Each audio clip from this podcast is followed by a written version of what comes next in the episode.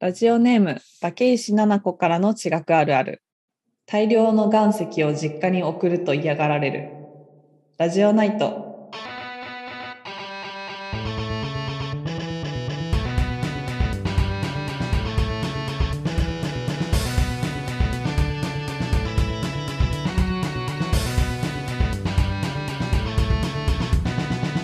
こんばんは、サバシロと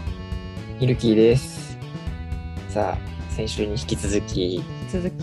朝収録、うん、そうですね。もう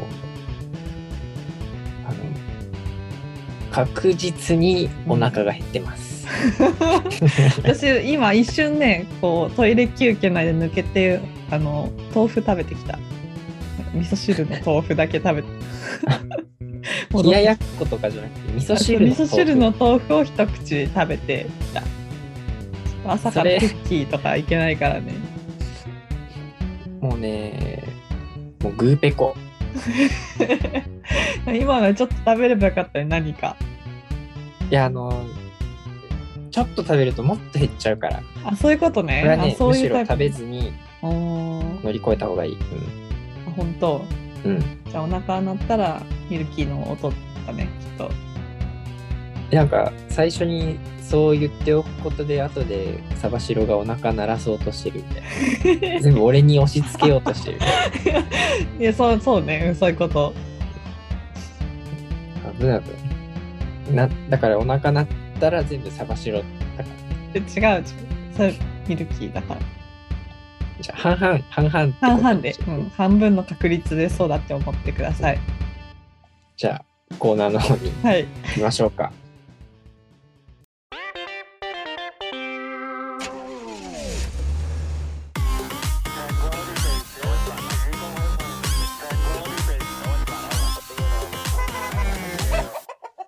海の外から語らせてください。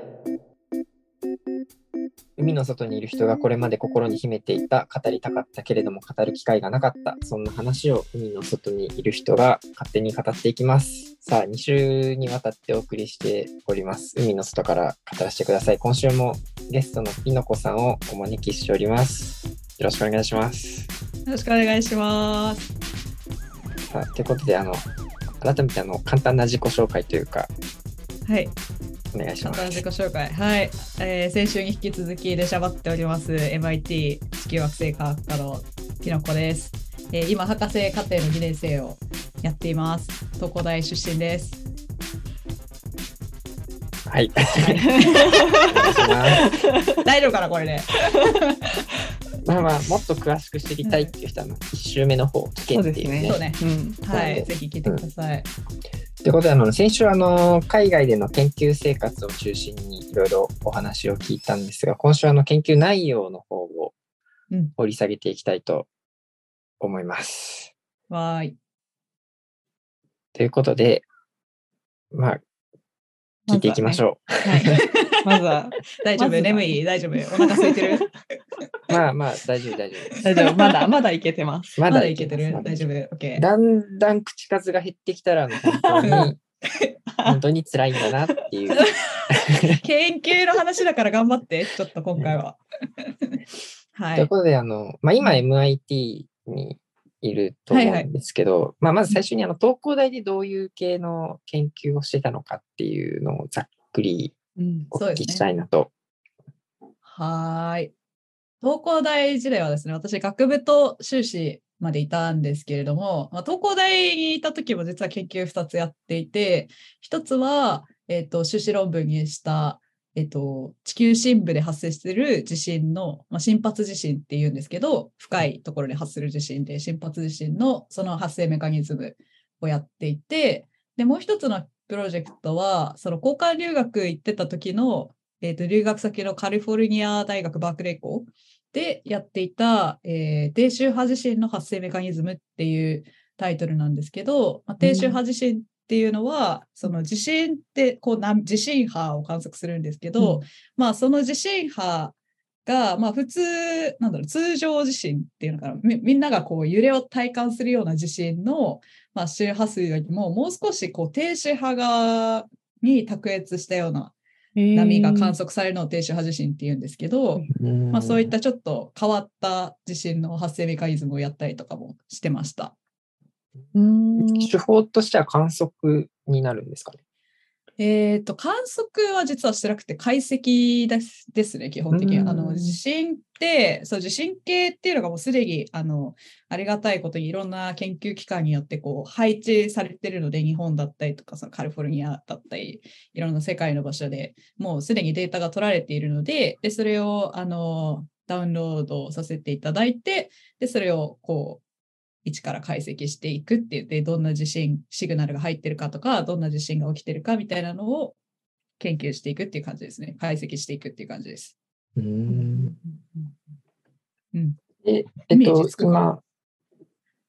は MIT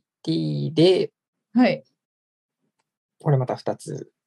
そうですね。で、そうそうそう。で、東工大の時は両方とも地震学だったんですけど、MIT はなんかカリキュラムとしてこう2つ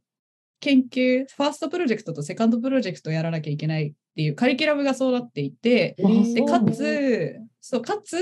の1つ目のプロジェクトと2つ目のプロジェクトのテーマとか分野が離れてれば離れてるほど高評価なんですよ。面白い。そう、だから同じ地震学やっちゃうとダメで、そうなので1つ目のファーストプロジェクトは私はその深発地震の研究をやってるんですけど、2つ目はそのなんでタイタンをやってるかっていうと、そういう地球じゃない星、かつ惑星地形学っていう地震学じゃない分野っていうものを選ばなきゃいけなかったので、そのテーマにしています。はあ、すごいね。じゃあもううちらがもう惑星の形成とかをやるぐらいの感じじゃないもん、イメージ。そうね、すごいな。そう、セカンドプロジェクト、びっくりだね。じゃあでもこれはいいですよ。その論文っていうかまとめるのも、ファーストセカンドどっちも出すっていうことになるんですか？そう、今その話をしようと思っていて、5年間あるうちの最初の2年っていうのが、まあ、日本でいう修士課程みたいな感じなんですよね。だからこの2年目と3年目の間で実は進級試験みたいなのがあって、でそこで、まあ、修士論文発表みたいな感じですね、位置づけとしては。でそこまでにこの2つのプロジェクトをまずまとめるんですよ。で、そうでそれをなんか修士論文みたいな形でレポートって言っちゃったらあれだけど、なんかこう、まあ、やったことをまとめてですね、それをまあ出して、であとそれぞれのテーマについて、まあ、15分から20分のプレゼンっていうのをと、あと40分くらいの質疑応答を2回やるっていう感じ。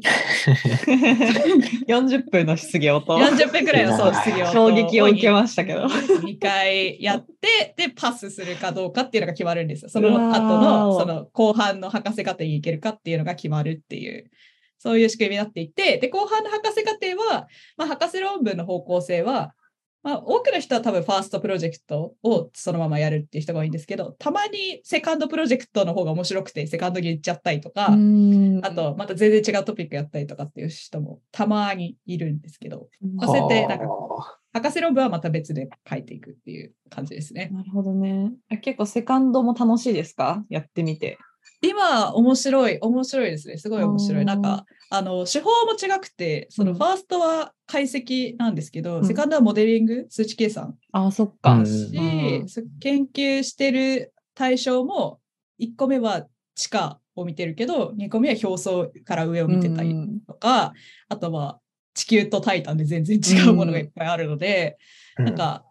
研究室の雰囲気も違うし、やってることも違うし、なんか同じ地球惑星科学の分野でもこんなに違うんだっていうのが結構いい意味でカルチャーショックですね。なるほどね。結構1週間あったら、今日はファーストやろうみたいな、今日はセカンドやろうみたいな感じになるんですか？もう両方やらないと間に合わないです。今はファーストやってみたいな。そう、基本スケジュール、1日の1週間のスケジュール的に、月曜日にセカンドプロジェクトのアドバイザーとの個別ミーティングが1時間入ってるんですよ。まずそこまでこう進捗を生んで、で、週の後半になるとファーストのアドバイザーがめっちゃオフィスに来るようになるんですよね。なるほど。はいピロコみたいな感じでなんかこう研究どうみたいな感じで聞いてくるので、うん、まあなんかその2人のこう会うタイミングに合わせてこう両方こう進めとかないとそう間に合わないっていう、そうですよね、何もやってないみたいになっちゃうので、うん、そう結構まあ1日のうち、まあ、それぞれ同じくらいの配分で今はやってますね。僕地形学が好きなんで、うん、おちょっと地形学というか、うん、そのタイタンの地形についていろいろお話聞いていきたいなと、ぜひぜひ思います。タイタンのなんかどういう星かっていうところをまず聞きたいんですけど、それはそうですね、ミルキー君の方が詳しいんじゃない？そうでもないわかんないけど、私でも始めたのは実際今年の6月とかなので、まあ、そんなに勉強してないんですけど、でも、8月に、なんかコーネル大学っていう、なんだろう、アメリカの大学に、はい、まあ、タイタンの研究の第一人者みたいな人がいて、なんかその人が主催したワークショップに行ってきたんですけど、はいはいはい、まあ、そこで勉強したからちょっと合ってると思う。タイタンっていうのはまあ何かっていうと、その土星の衛星のうちの一つの衛星で、まあ、なんで注目されてるかっていうと、確かタイタンが今までこう地球人が発見している星の中で、その太陽系の中で唯一こう表層に液体の地形を持っているっていう星だと言われてるんですね、地球の他に。で、まあ、ただ土星の軌道っていうのは地球よりももっと遠い、太陽から遠く離れてるから、まあ、すごい冷たい環境だから水だと凍っちゃうので、まあ、その湖は何でできてるかっていうと、メタンとかエタンとかっていう化合物でできてるというふうに言われていて、でその表層の地形が確かカッシーニホイヘンス探査機っていうので、うん、はいはいはい、まあ、写真が撮られていて、実際見てみるとなんかその湖と、あとなんかこうキャニオン、なんか渓谷みたいな、うん、川みたいなのが、うん、そう衛星画像から見えていて、なんかこう水じゃないや、液体が流れてるみたいな地形が観測されてて、うん、もしかしたらそういう場所に生命がいるんじゃないかみたいなことも言われてたりとかするので、結構熱い星ですね。うん、ね、めっちゃ行ってみたいですね。うん、行ってみたいですか？私は寒すぎるから嫌だなって思うんですけど。確かに。いやでもそれをこう大丈夫にできるスーツみたいなのを着たら、うん、こうわーってこうタイタンの海で泳いだりとかしたくらいですからすごそう、なんか浮きにくいなみたいなのあるかもしれない、うん、確かに地形とちょっと違うかもしれないですね。そうちょっとね、うん、水じゃないと、うん、楽しいかもね、うん、タイタン大気が暑いんですよね。あ、そうか、なんか言われてますね。どれくらい暑いのか私数値はよく把握してないんですけど、何気圧でしたっけ？どれくらいなんだろう、そんなにでも強くなかった気がする。金星とかほどではない。じゃあまあその遠さに比べたらみたいな。タイタンの大気、うん、1.45 アトム。1.45 アトム。あ、じゃあまあ地球のちょっと、うんうん、割と地球、うん、似てる感じですね。うんうん、じゃあやっぱちょっと泳げるかな。タイタン巡検できる気がしてきた。そんなに行きたい。でもそうで、なんでタイタン面白いかなって思ったのかっていうと、これも実は裏話があって、2034年くらいから多分次の探査機が着陸する予定なんですよね、ドラゴンフライっていう。そうで、その探査機に地震計がなんか1個搭載されるらしいんですよ。でタイタンのなんかそう地震活動みたいなのをなんか調べるらしいっていうことを私は聞いて、あ、タイタン面白そうだなって思ったので、なるほどなるほど。そう、実はフックは地形ではなく地震学、うん、だったんですよ。なんかそれだったら自分が地震の解析、タイタン将来できそうだなとか思ったりとかして、うん、それ起こってるかどうかもまだ分かんない、地震があるのかどうか、なんかエンケラデスって別の衛星、はいはい、これ土星だったから木星だったから忘れちゃったけど、なんかではなんかその氷河の中で地震が起きてるみたいな。なるほど。氷河がちょっと動くので。そうです。アイスクエイクからなんかそんなようなものが起きてるみたいなのは聞いてて、そう、なんか地球以外でも、しかもそんな遠い天体で地震って起こるんだっていうのが、まあ、結構最初のきっかけかな、うん、セカンドプロジェクトに選んだきっかけですね。それは基本的に潮汐での地震になるんですか？どうなんだろう。まあ、潮汐は結構、まあ、月震とか潮汐って言われてはますけど、うん、でアイスクエイクは多分そうだね、なんかローディングとかも多分関係してて、その、うん、地形の不均質性とか、なんかこう、うん、なんだろう、潮汐以外にも多分、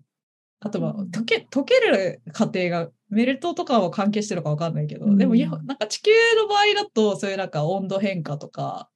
溶けるからこう壊れたりするじゃん、南極とかこうバサッと落ちたりとかする、ああいうこともあるし、そうっていうのもあるから、まあ、結構、まあ、いろんなメカニズムが言われているので面白いなって思って見てます、うん、タイタンの地形で面白いポイントはどこですか？面白いポイントはやっぱ南極と北極で湖の数が全然違うっていうところかなって思っていて、そうなんだ。なんか南極どっちかちょっとごめんな忘れちゃったんだけど、南極が確か1個大きなオンタリオラーカスっていう湖だけで、うん、はい、で北極になんかいっぱい五大湖みたいな感じでいっぱい湖があってみたいな感じで、でなんでそんな不均質なのかみたいなのを研究者は今頑張って解こうとしていて、で面白いのがその、まあ、私のプロジェクトに関係するのはその私が注目してるのは三角州っていう地形なんですけど、うんうんうん、その川から堆積物が流れてきて、こう河口のところにこう砂みたいなのが溜まるあの地形なんですけど、あれが実はタイタンのその衛星画像からだとほぼないんですよ、タイタンの水三角州が。どこで堆積するんだものは。そう、どこ行っちゃったの、うん、って話じゃないですか。その川削って渓谷みたいなのがあるのに、うん、その堆積物がどこまで行っちゃったんですかっていう話で、でただなんかその南にあるオンタリオラカスの湖や、うん、なんかその三角州っぽい場所が2箇所だけあって、はいはいはい、じゃあどうしたらこういう地形ができて、で他の北の湖にはどうしてそれがないのかっていうのを今私はシミュレーションで解こうとしている、うん、面白い。それなんか水とメタンの違いとかあるんですかね？それともなんか重力加速度とか、あ、重力加速度か印象ありますけどね、うん、いろんなパラメーター、あとはまあなんかディフュージビティってその拡散の速度みたいな、拡散率とかそういうのも関わってくると、あと堆積の運搬量とかも関わってくるんですけど、あとなんだろう、湖のその底の傾斜とかっていうのも関わってくるんですけど、で私たちが今予想してるのはもうそういうのもプラスアルファでこう海面のサイクル、うんうん、っていうのがこう川から堆積物が流れてきて、でそれがこう湖か、その湖のその表層面がこうなんだろう、タイタンのその公転軌道によってこうなんか変わってくるみたいな。なるほど。好条件で、そうするとなんかこうアップダウンがすごい激しいと堆積物もなんかこっち行ったりあっち行ったりこっち行ったりあっち行ったりするから、そうなんかそう、それが結構なんかその振幅が大きいと結構その振れ幅が大きくなるから堆積があんまり進まないんじゃないかみたいなのを考えたりとかして、そういうのを組んだシミュレーションモデルっていうのを今動かしてます。あ、てかそうですよね、そもそも川があるんですよね、流れてるんですね、うん、今こうちゃんとこうずっと湖に溜まったままじゃなくて、あ、うん、そうなんです。多分それは雨も降っ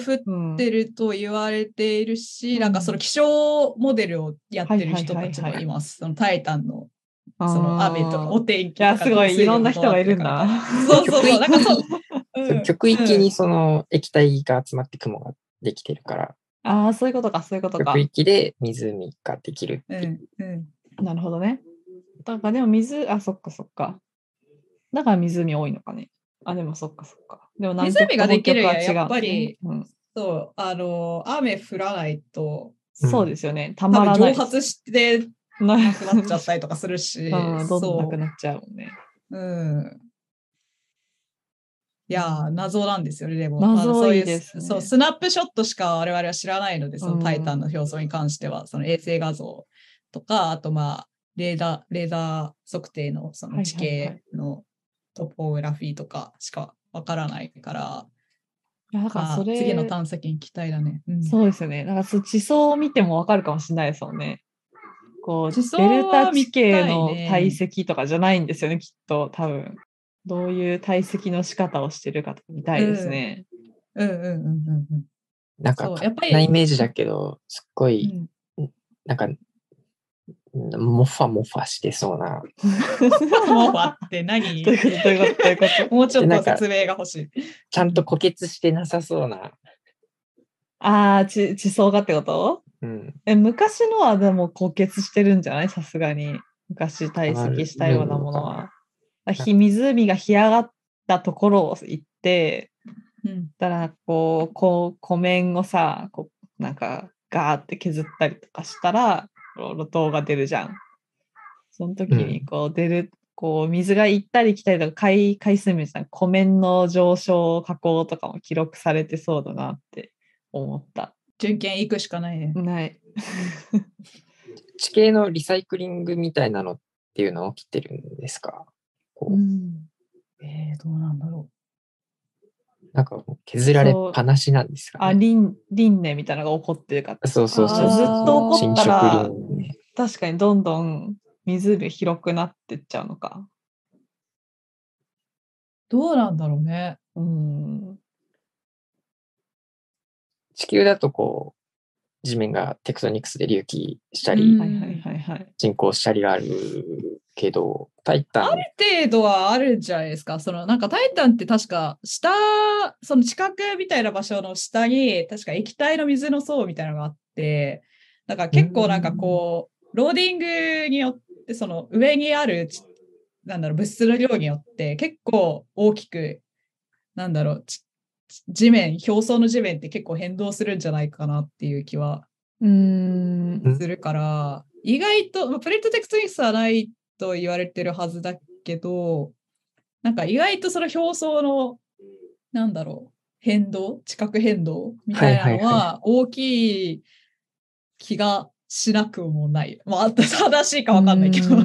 なんとなく地球よりなんかその振れ幅みたいなのはすごい大きいそうなイメージがある。その下に液体の層が、確かにすぐ下に液体の層がある。そっか、うん、そっかそっか、液体の層が下にあるのか、うん、あ、地球は全部ほら地殻マントルとか、そうですね、まあ、なんだろう、まあ、一応個体扱いだけど、うん、男性体のマントルでも流動するようなもの、ね、そうそうそうそう、マントルっぽい位置でこう液体の層があるらしいので、うん、めっちゃふにょふにょしそうですね。そうそう、地殻が結構プカプカしてんのかなみたいなのを考えたりとかする。確かに確かに。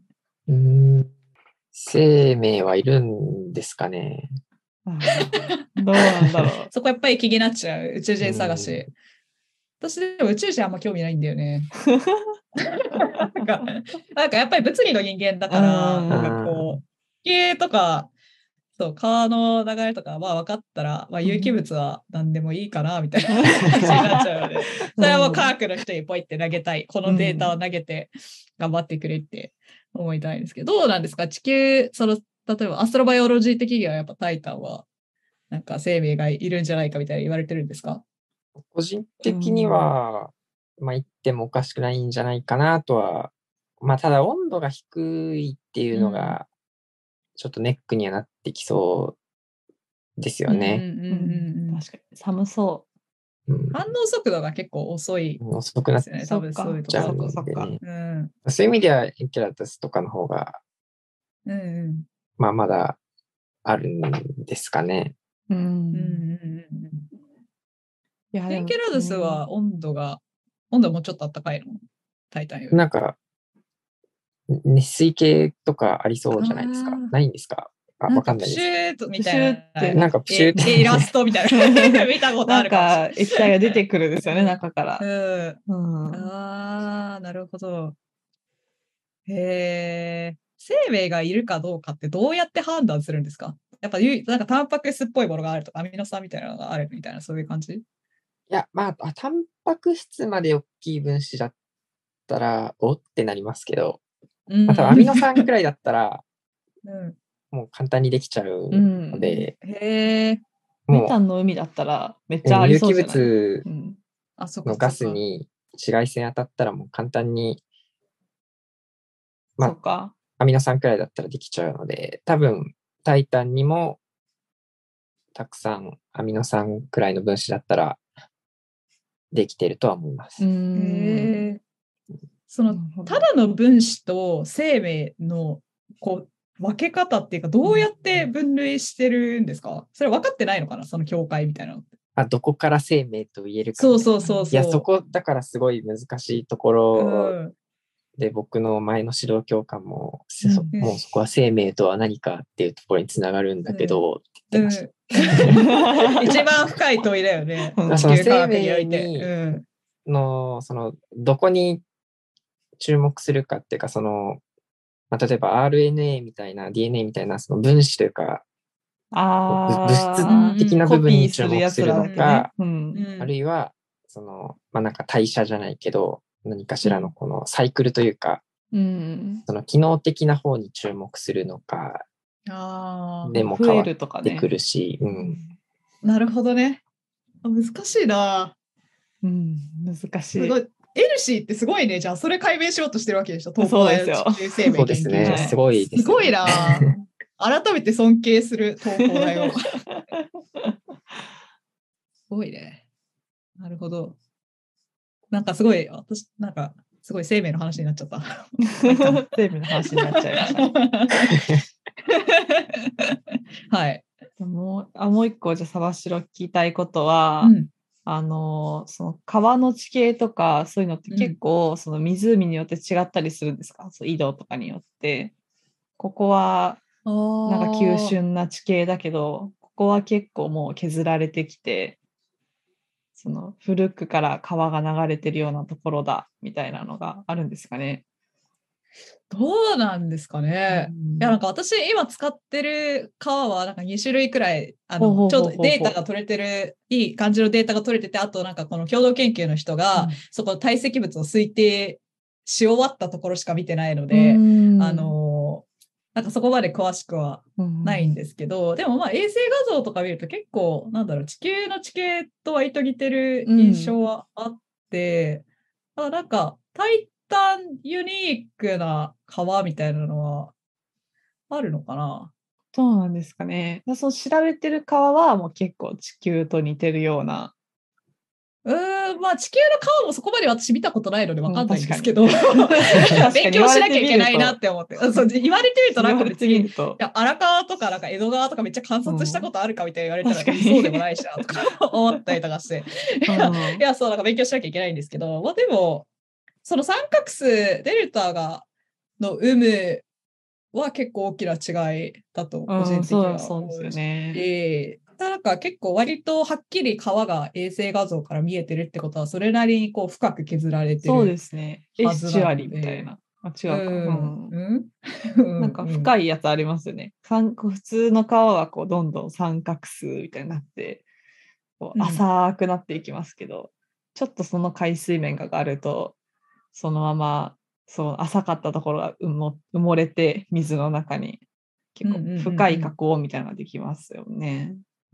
なんかチリでやったな。3種類くらいあるよね。あったあった。あった気がします。そうそう、チリ三角数。そうそうそう、鳥の足みたいなやつね。円弧状三角数。そうそうそうそう。なんかその海面の上昇量とか川の流入量とかで変わってくるやつみたいな、そうそう、そういうのはまさにジオモフォロジーって地形学の分野で、なんか最初始めた時それこそなんだこれ地理じゃんって思って、なんか一から勉強そうです、ね、しなきゃいけなくて、めっちゃ大変だ。そう、なんか地理なんて本当高校以来だしやったろ、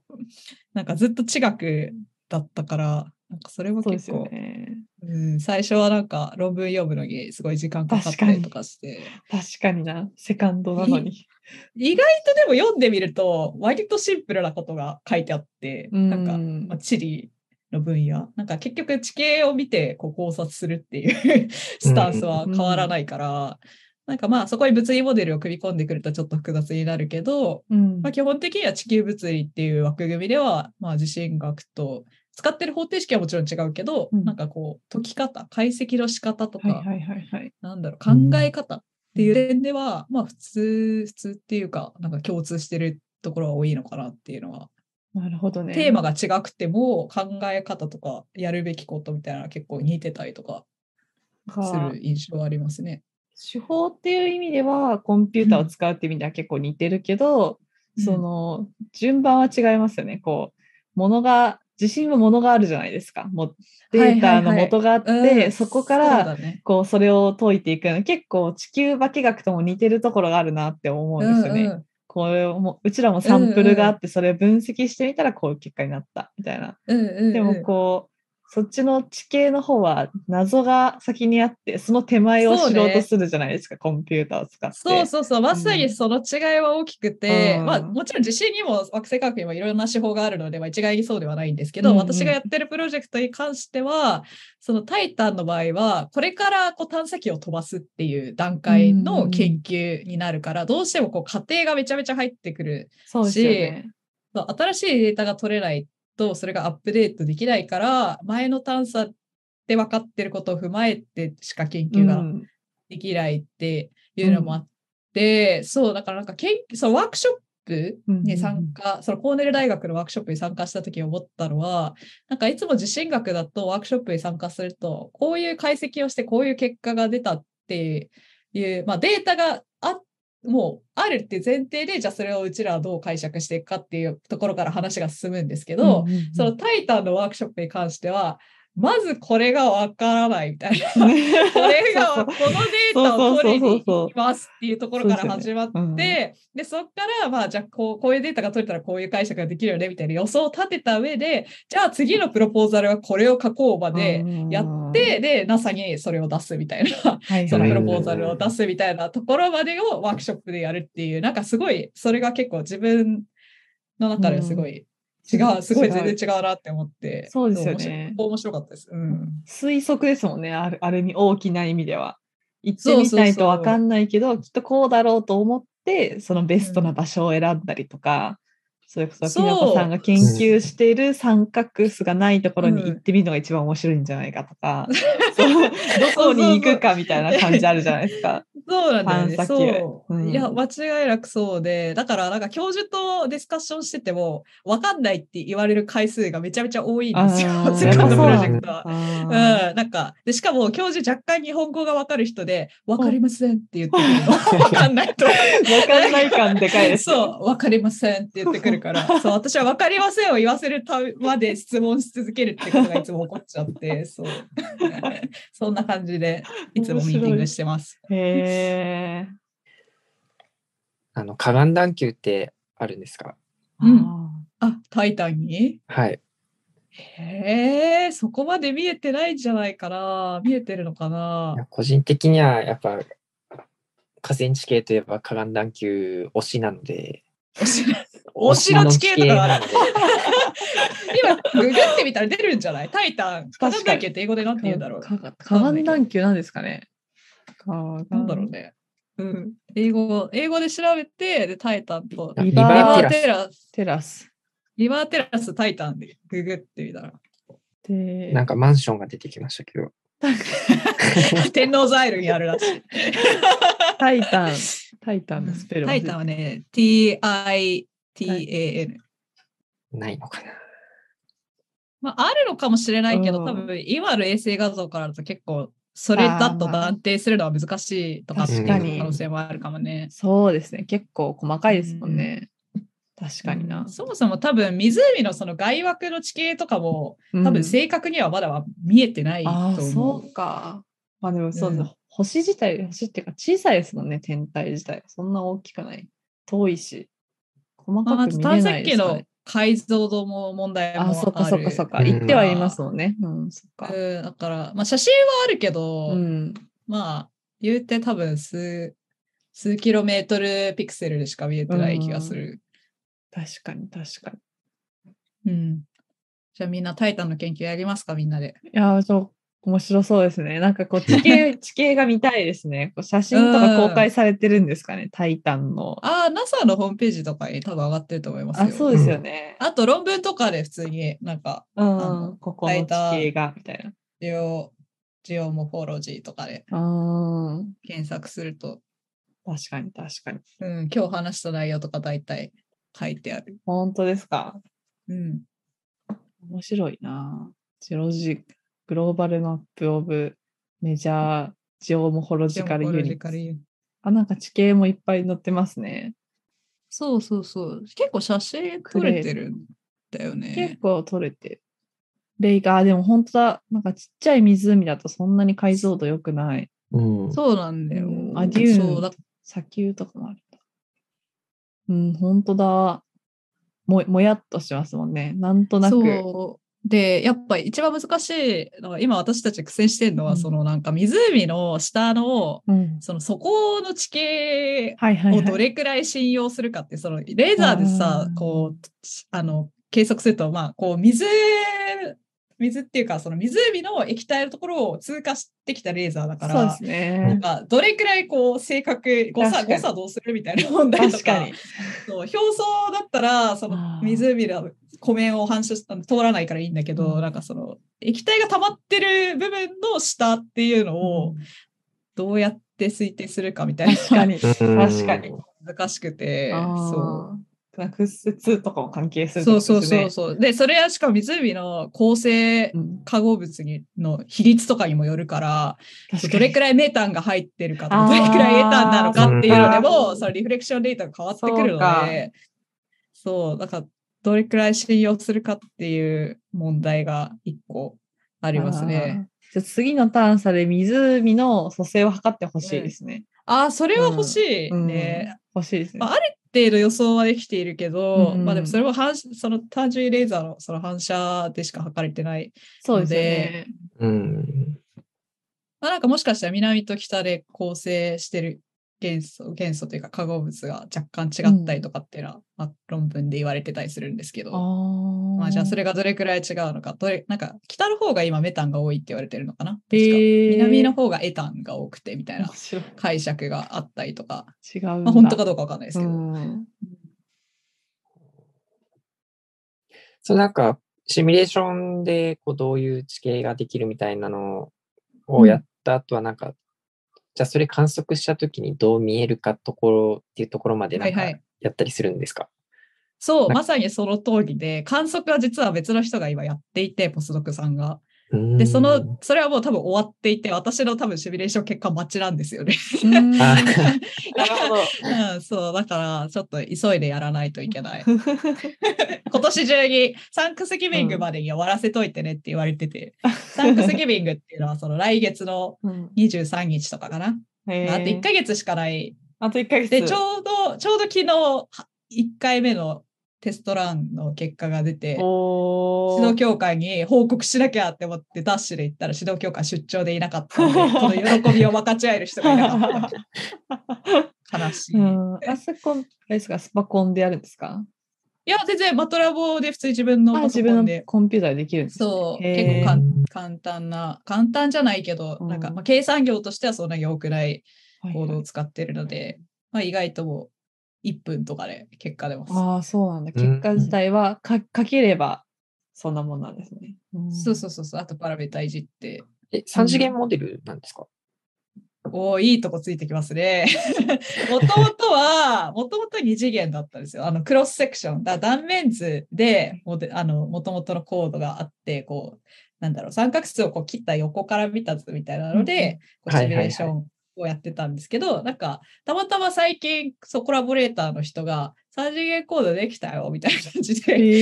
作ってて、あ、じゃあそれで見てみようってなって、一応上から見た図みたいな感じ、だから衛星画像と比較ができるようなスタイルで、なるほど、今シミュレーションやってるから、まあ、その結果が出たらもう観測結果と合わせて比較して、じゃあ今このタイミングのスナップショットだねこれはみたいな感じでやけると、もう論文が書けると。おー、感じですね。うん、その計算ってどこまで計算するんですか？なんか定常状態になるまで計算するんですか？めちゃめちゃいいとこついてくるね。それは私たちもね、考えたところで、そもそもじゃあ、その堆積物の堆積がいつから始まったものだと仮定するのかっていうところが多分問題で、はいはいはい。なんかシミュレーションをなんか堆積が始まった段階から始めるのか、それともなんかある程度こう何回かサイクルがあったうちから考えるのかみたいなのはちょっと今考え中なので、どこまで回すかっていうのも考え中なので、答えは出てないです。すごい鋭いとこばっかついてくるね。怖いわ。本気のラジオナイトになっております。好きとしては。やっぱ、いいっすもん。変わっていくじゃないですか。うん、はいはいはい。だから地形のシミュレーションしてる人ってこうなんかどこでストップするのかなっていう、うん、いや本当私が聞きたいよそれは、うん、ボスとも分かりませんになってきましたマジでどうしようねってそう、まあ、とりあえずでもまあなんだろうワンサイクルミランコビッチサイクルで考えてるんですけどそのなんだろう、うん、こうタイタンのなんていうのミランコビッチサイクルってそれが、まあ、いろんな。まあ、日射量変動。あ、そうそうそうそう。移動要素の変動。そうそうそうそうそう。それのサイクルは今、なんか別の研究で、先行研究である程度目星はついてるから、そのパラメータを使って、まあ、とりあえず一周やってみるかみたいな。で、あとはなんかその海面上昇の変動も、なんかこう、サインカーブにするのか、まあ、コンスタントにちょっと変えるとか、なんかいろいろパターンを試して、どういう風に変わっていくかみたいなのを見てる感じかな。だからまあやってるシミュレーションは結構いろんな係数に分けていて、なんかどれがこれが必ず正しいみたいなのは言えないから、うん、まあこの過程でこの何通りかをやってみて、でそれぞれこういう結果が出ましたみたいな感じの書き方にはどうしてもなっちゃうかなっていう感じですね。気象がパラメータに入るんですね。そうかそうか。で海水面が気象ミランコビッチサイクルとかそういう環境のものがパラメータに入っていてってことですもんね。そうそうそう。軌道計算のそうタイタンのその、まあ、なんだろうこう時点の向きとか、時点のバランスが採算運動とかなんかいろいろ入ってくる。はいはいはいはい。そういうのもあるから結構なんかもう地形を見てるけど実際考えてるのはその地形だけじゃなくて気象条件とか堆積物の量とか、うん、あとまあ軌道とかも惑星の軌道とかもそうだし、なんか結構もう物理使いまくって頑張るみたいな、うん、でプラスアルファでもっと多分科学化学も入れなきゃいけなくて、その湖のその有機物の構成だったりとか、うん、その実際その有機物が入ってることでどれくらい拡散する速度が変わるかとか、あとそう湖の底がどういうふうにこう堆積物が溜まっていくと今度また地形が変わってくるからそれでどうなるかみたいなのとかをいろいろ考えなきゃいけないから、結構地球科学全部地球大気惑星科学全部込み込みプロジェクトみたいな、学科プロジェクトみたいなそう結構でかいテーマだなって自分では自信はそこまで、まあ、考えてはいるけど、もっと地下しか見てないから、そう地表より上のことはあまり考えないで見てるので、やっぱそこは結構違いますよね。じゃあ最後にピノコさんのなんか研究の熱意というか原動力がどういうところから来てるんだっていう、一番私の知ってる中で一番こうバリバリに研究をされてる先輩なので、本当にいやそう思いますね。本当ですか？いやそれは喜んでいいのか喜んじゃいけないのかよくわかんないけどなんかまあでもそうですね、いやこれは私結構他の同級生とかと比べると結構違う意見を持ってるんじゃないかなと個人的には思ってるんですけど、なんか研究好きで博士課程に進学してる人ってみんな結構研究大好き、研究そのものがすごい好きだから続けてるみたいな人すごい多いんじゃないかなって結構思ってるんですよ。そのなんか地球の謎を解きたいとか惑星の謎を解きたいみたいな。でも私はどちらかというとその研究そのものよりもなんかこう研究者と一緒にいることが好きっていうモチベーションで研究をやってるんですよね。だからなんかその研究っていうのが私にとってはそのアカデミアの世界で生きる自分をこう定義するツールみたいな感覚で、その研究を通じて得た結果をこうなんか周りの人とこうシェアしたりとか自分で論文を書いてそれを読んでもらったりとかして、でそこで新しくこう議論をしたりとか新しい科学の理論を作っていって、でそれを最終的にこう人類の役に立たせるみたいな、なんかそのプロセスっていうのがそもそも好きなので、なんか研究そのものっていうよりもなんかそういう、こう新しい科学的な知見から、まあ、いかにこう人間の社会にこう役立てていくかとか応用していくかみたいな、なんかそこをして初めてその研究の価値って出ると思っていて、だからなんか研究の原動力とかモチベーションなんですかっていう質問をされると、多分モチベーションは自分の研究を面白いって言ってくれる人とか、コミュニティとか、そういうその存在が私にとってのモチベーション。その人たち面白いって思ってもらいたいとか、この研究が面白いことを伝えたいみたいな、っていうのが多分自分の答えですね。はあ、なるほどな。研究者にやっぱり交流ベースなんですね。そう、だからもちろん研究してるときはすごい楽しいし、なんかこう、なんかこうシミュレーションとかで結果出て、なんかこれ世紀の大発見だみたいな、全然世紀の大発見じゃないのに、大体行動が間違ってるとかなんですけど、なんかそういうのもすごい楽しいんだけど、でもまあそれは多分30-40%で自分の中には、残りの 60% はやっぱり学会とかに行って、じゃあその結果をシェアしてでみんながわすごいねって言ってもらえた時が一番嬉しい。なるほどな。これ本当にそう思うとか、そう私もこれ面白いと思うとか、そうで、あこれは確かに正しいかもしれないねみたいなリアクションをもらえた時とか、 あるいはなんか論文を出してなんか引用してもらえるとか、なんかそういう機会が私はすごいなんだろう一番充実を感じるタイミング。アカデミアの世界にいること自体がとても楽しいみたいな感じ。そう。なんかその地球科学、特に地球科学やってる人なんて本当にみんな面白いじゃないですか。面白い。的でめちゃくちゃ面白いですめちゃくちゃ面白いから、そうこのコミュニティで出会った大切な人たちと一緒に仕事をしたいって思ってるの私は。なるほど。だからそう研究者を目指したいっていう。だ研究者の人たちと一緒に仕事をしたいから研究者やってるみたいなモチベーション。で地球科学が今のところ一番面白いなって思ってるから地球科学をやっていって、もちろんなんか物理とか化学とか生物とかももちろん面白いと思っているから、なんか分野を変えることに関しては特に抵抗がなくて、なんか今自分が興味ある研究をやって、でそれを使ってこうその分野の人たちとこれはどういうことなんだろうとか、これはどうなんだろうとか、これは何に使えるんだろうみたいなことをこうみんなで考えていくのがすごいモチベーションです。なるほど。すごい。ちょっと違うかな。なんか他の人と多分違う答えだと思う。もっとなんかこれはすごい面白いから、これを解明するのがやっぱ醍醐味だみたいな。もちろんそういう側面もあるんだけど、私はでももうちょっと人と関わるのもそれなりに好きなので。半分半分かな、そことそこは。それがすごい叶えられてる環境ですよね、特に。その今の場所っていうのは。MIT の今の研究室はそういう意味ではすごい私はすごい選んでよかったなと思っていて、常にいろんな人がビジティングで来るし、セミナーにも来てもらえるし、なんかしかも面白い、そのトークが面白い人もすごく多くて、なんかサイエンスコミュニケーションっていう観点でもやっぱすごい、研究者でこんなに自分の難しい研究をこんなに面白く話せる人がこんなにいるんだみたいなのを結構なんかびっくりしたし、学ぶこともなんかそういう意味で学ぶこともすごい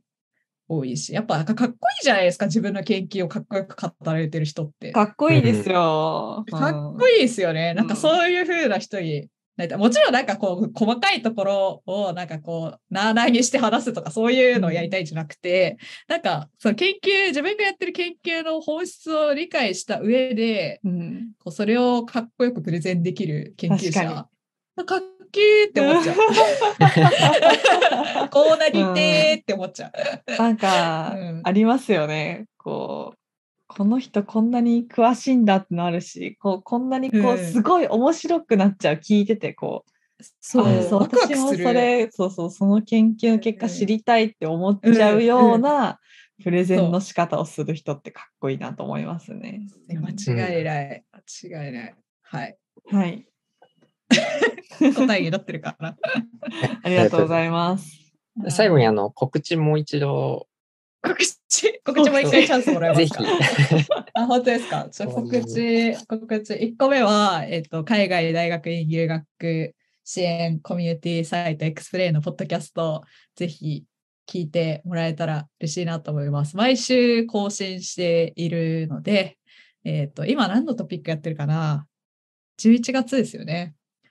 多分次のなんか地域別ローカルトークカナダ編の私はパーソナリティを務める予定になっているので、多分それが放送されるといいなっていう感じですね。で、もう一個は、ボストン在住の日本人向けで、日本人研究者交流会が毎月開催されています。MIT キャンパスの中で開催されているので、皆さんよかったら参加していただけると、面白い研究をしている人たちに会えると思います。よかったら参加してください。以上です。ということで、本日はピノコさん、ありがとうございました。ありがとうございました。皆様からのお便りを募集しています。メールアドレスはradionite@gmail.com です。また Google フォームからの回答も受け付けております。詳しくは Twitter @radionite をご覧ください。お便りお待ちしております。以上、海の外から語らせてくださいのコーナーでした。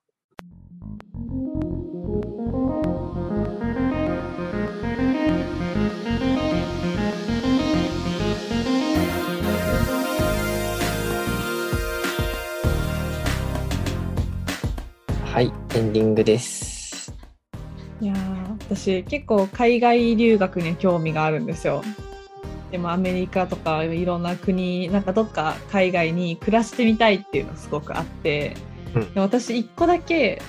すごい深刻にもう捉えてることがあって、私、うん、前髪すごい好きなんです。パッツンに切ってなんかこうするのがすごい好きなんですけど、私の高校同期とかも、まあ、それこそピノコさんの先輩とかも結構海外に行く人ってなんか行くと前髪がなくなるんですよ、みんな。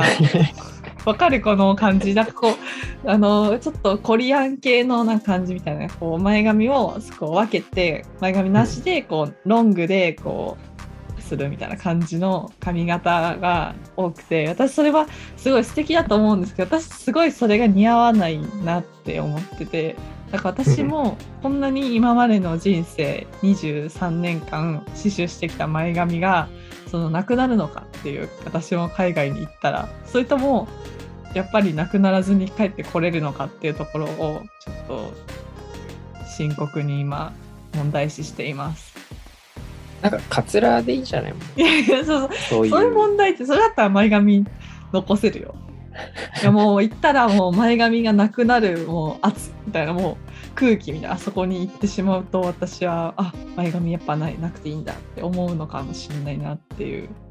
逆にちょっと知りたいね、なくなるのかどうか。それは別に個々人の判断に委ねられてるどうなのかな。やっぱさ、そのファッションとかもさ、やっぱその国によって全然価値観違うじゃん。日本でこれかっこいいと思ってるのが向こうで言ったらそんなかっこよくなかったりするのかなっていうところは。でも別に前髪あるからって笑われるとかではない。お前前髪あるでとはまでは言われないよね、さすがにね、うん、でもなんか前髪がない方が洗練されて見えるように思うのかもしれないなっていう、海外に行くと。私らもアメリカ行ったらなんで私は前髪を作っているんだってそう前髪を刈り上げるかもね。刈り上げはしないけどね、伸ばしてなくしていくからね、前髪は。それか生髪ちゃんみたいなの全部前髪みたいにするか、全部前髪にすればいいのかな、うん、確かに後ろ刈り上げてね、むしろね、うんうん、これが今日本では流行ってるんだよつって新しいブームを、うん、巻き起こせるね、うん、巻き起こすかアメリカで。まあですね、まあ、いやもうちょっと授業が始まっちゃう始まってるんだよな、もうこれ。まあ10時45分、ね、そうです今10時45分なんですけどだからもう終わろうちょっと授業にもう10分くらい伸ばすっていう手もあるけど、ね、もうでも、まあ、遅れても大丈夫だけど、ね、美術史の授業の中に結構ちょっと楽しみにしてる授業なんですよじゃあまあ終わろっか、それではラジオナイトまた次回お会いしましょう。おやすみなさい。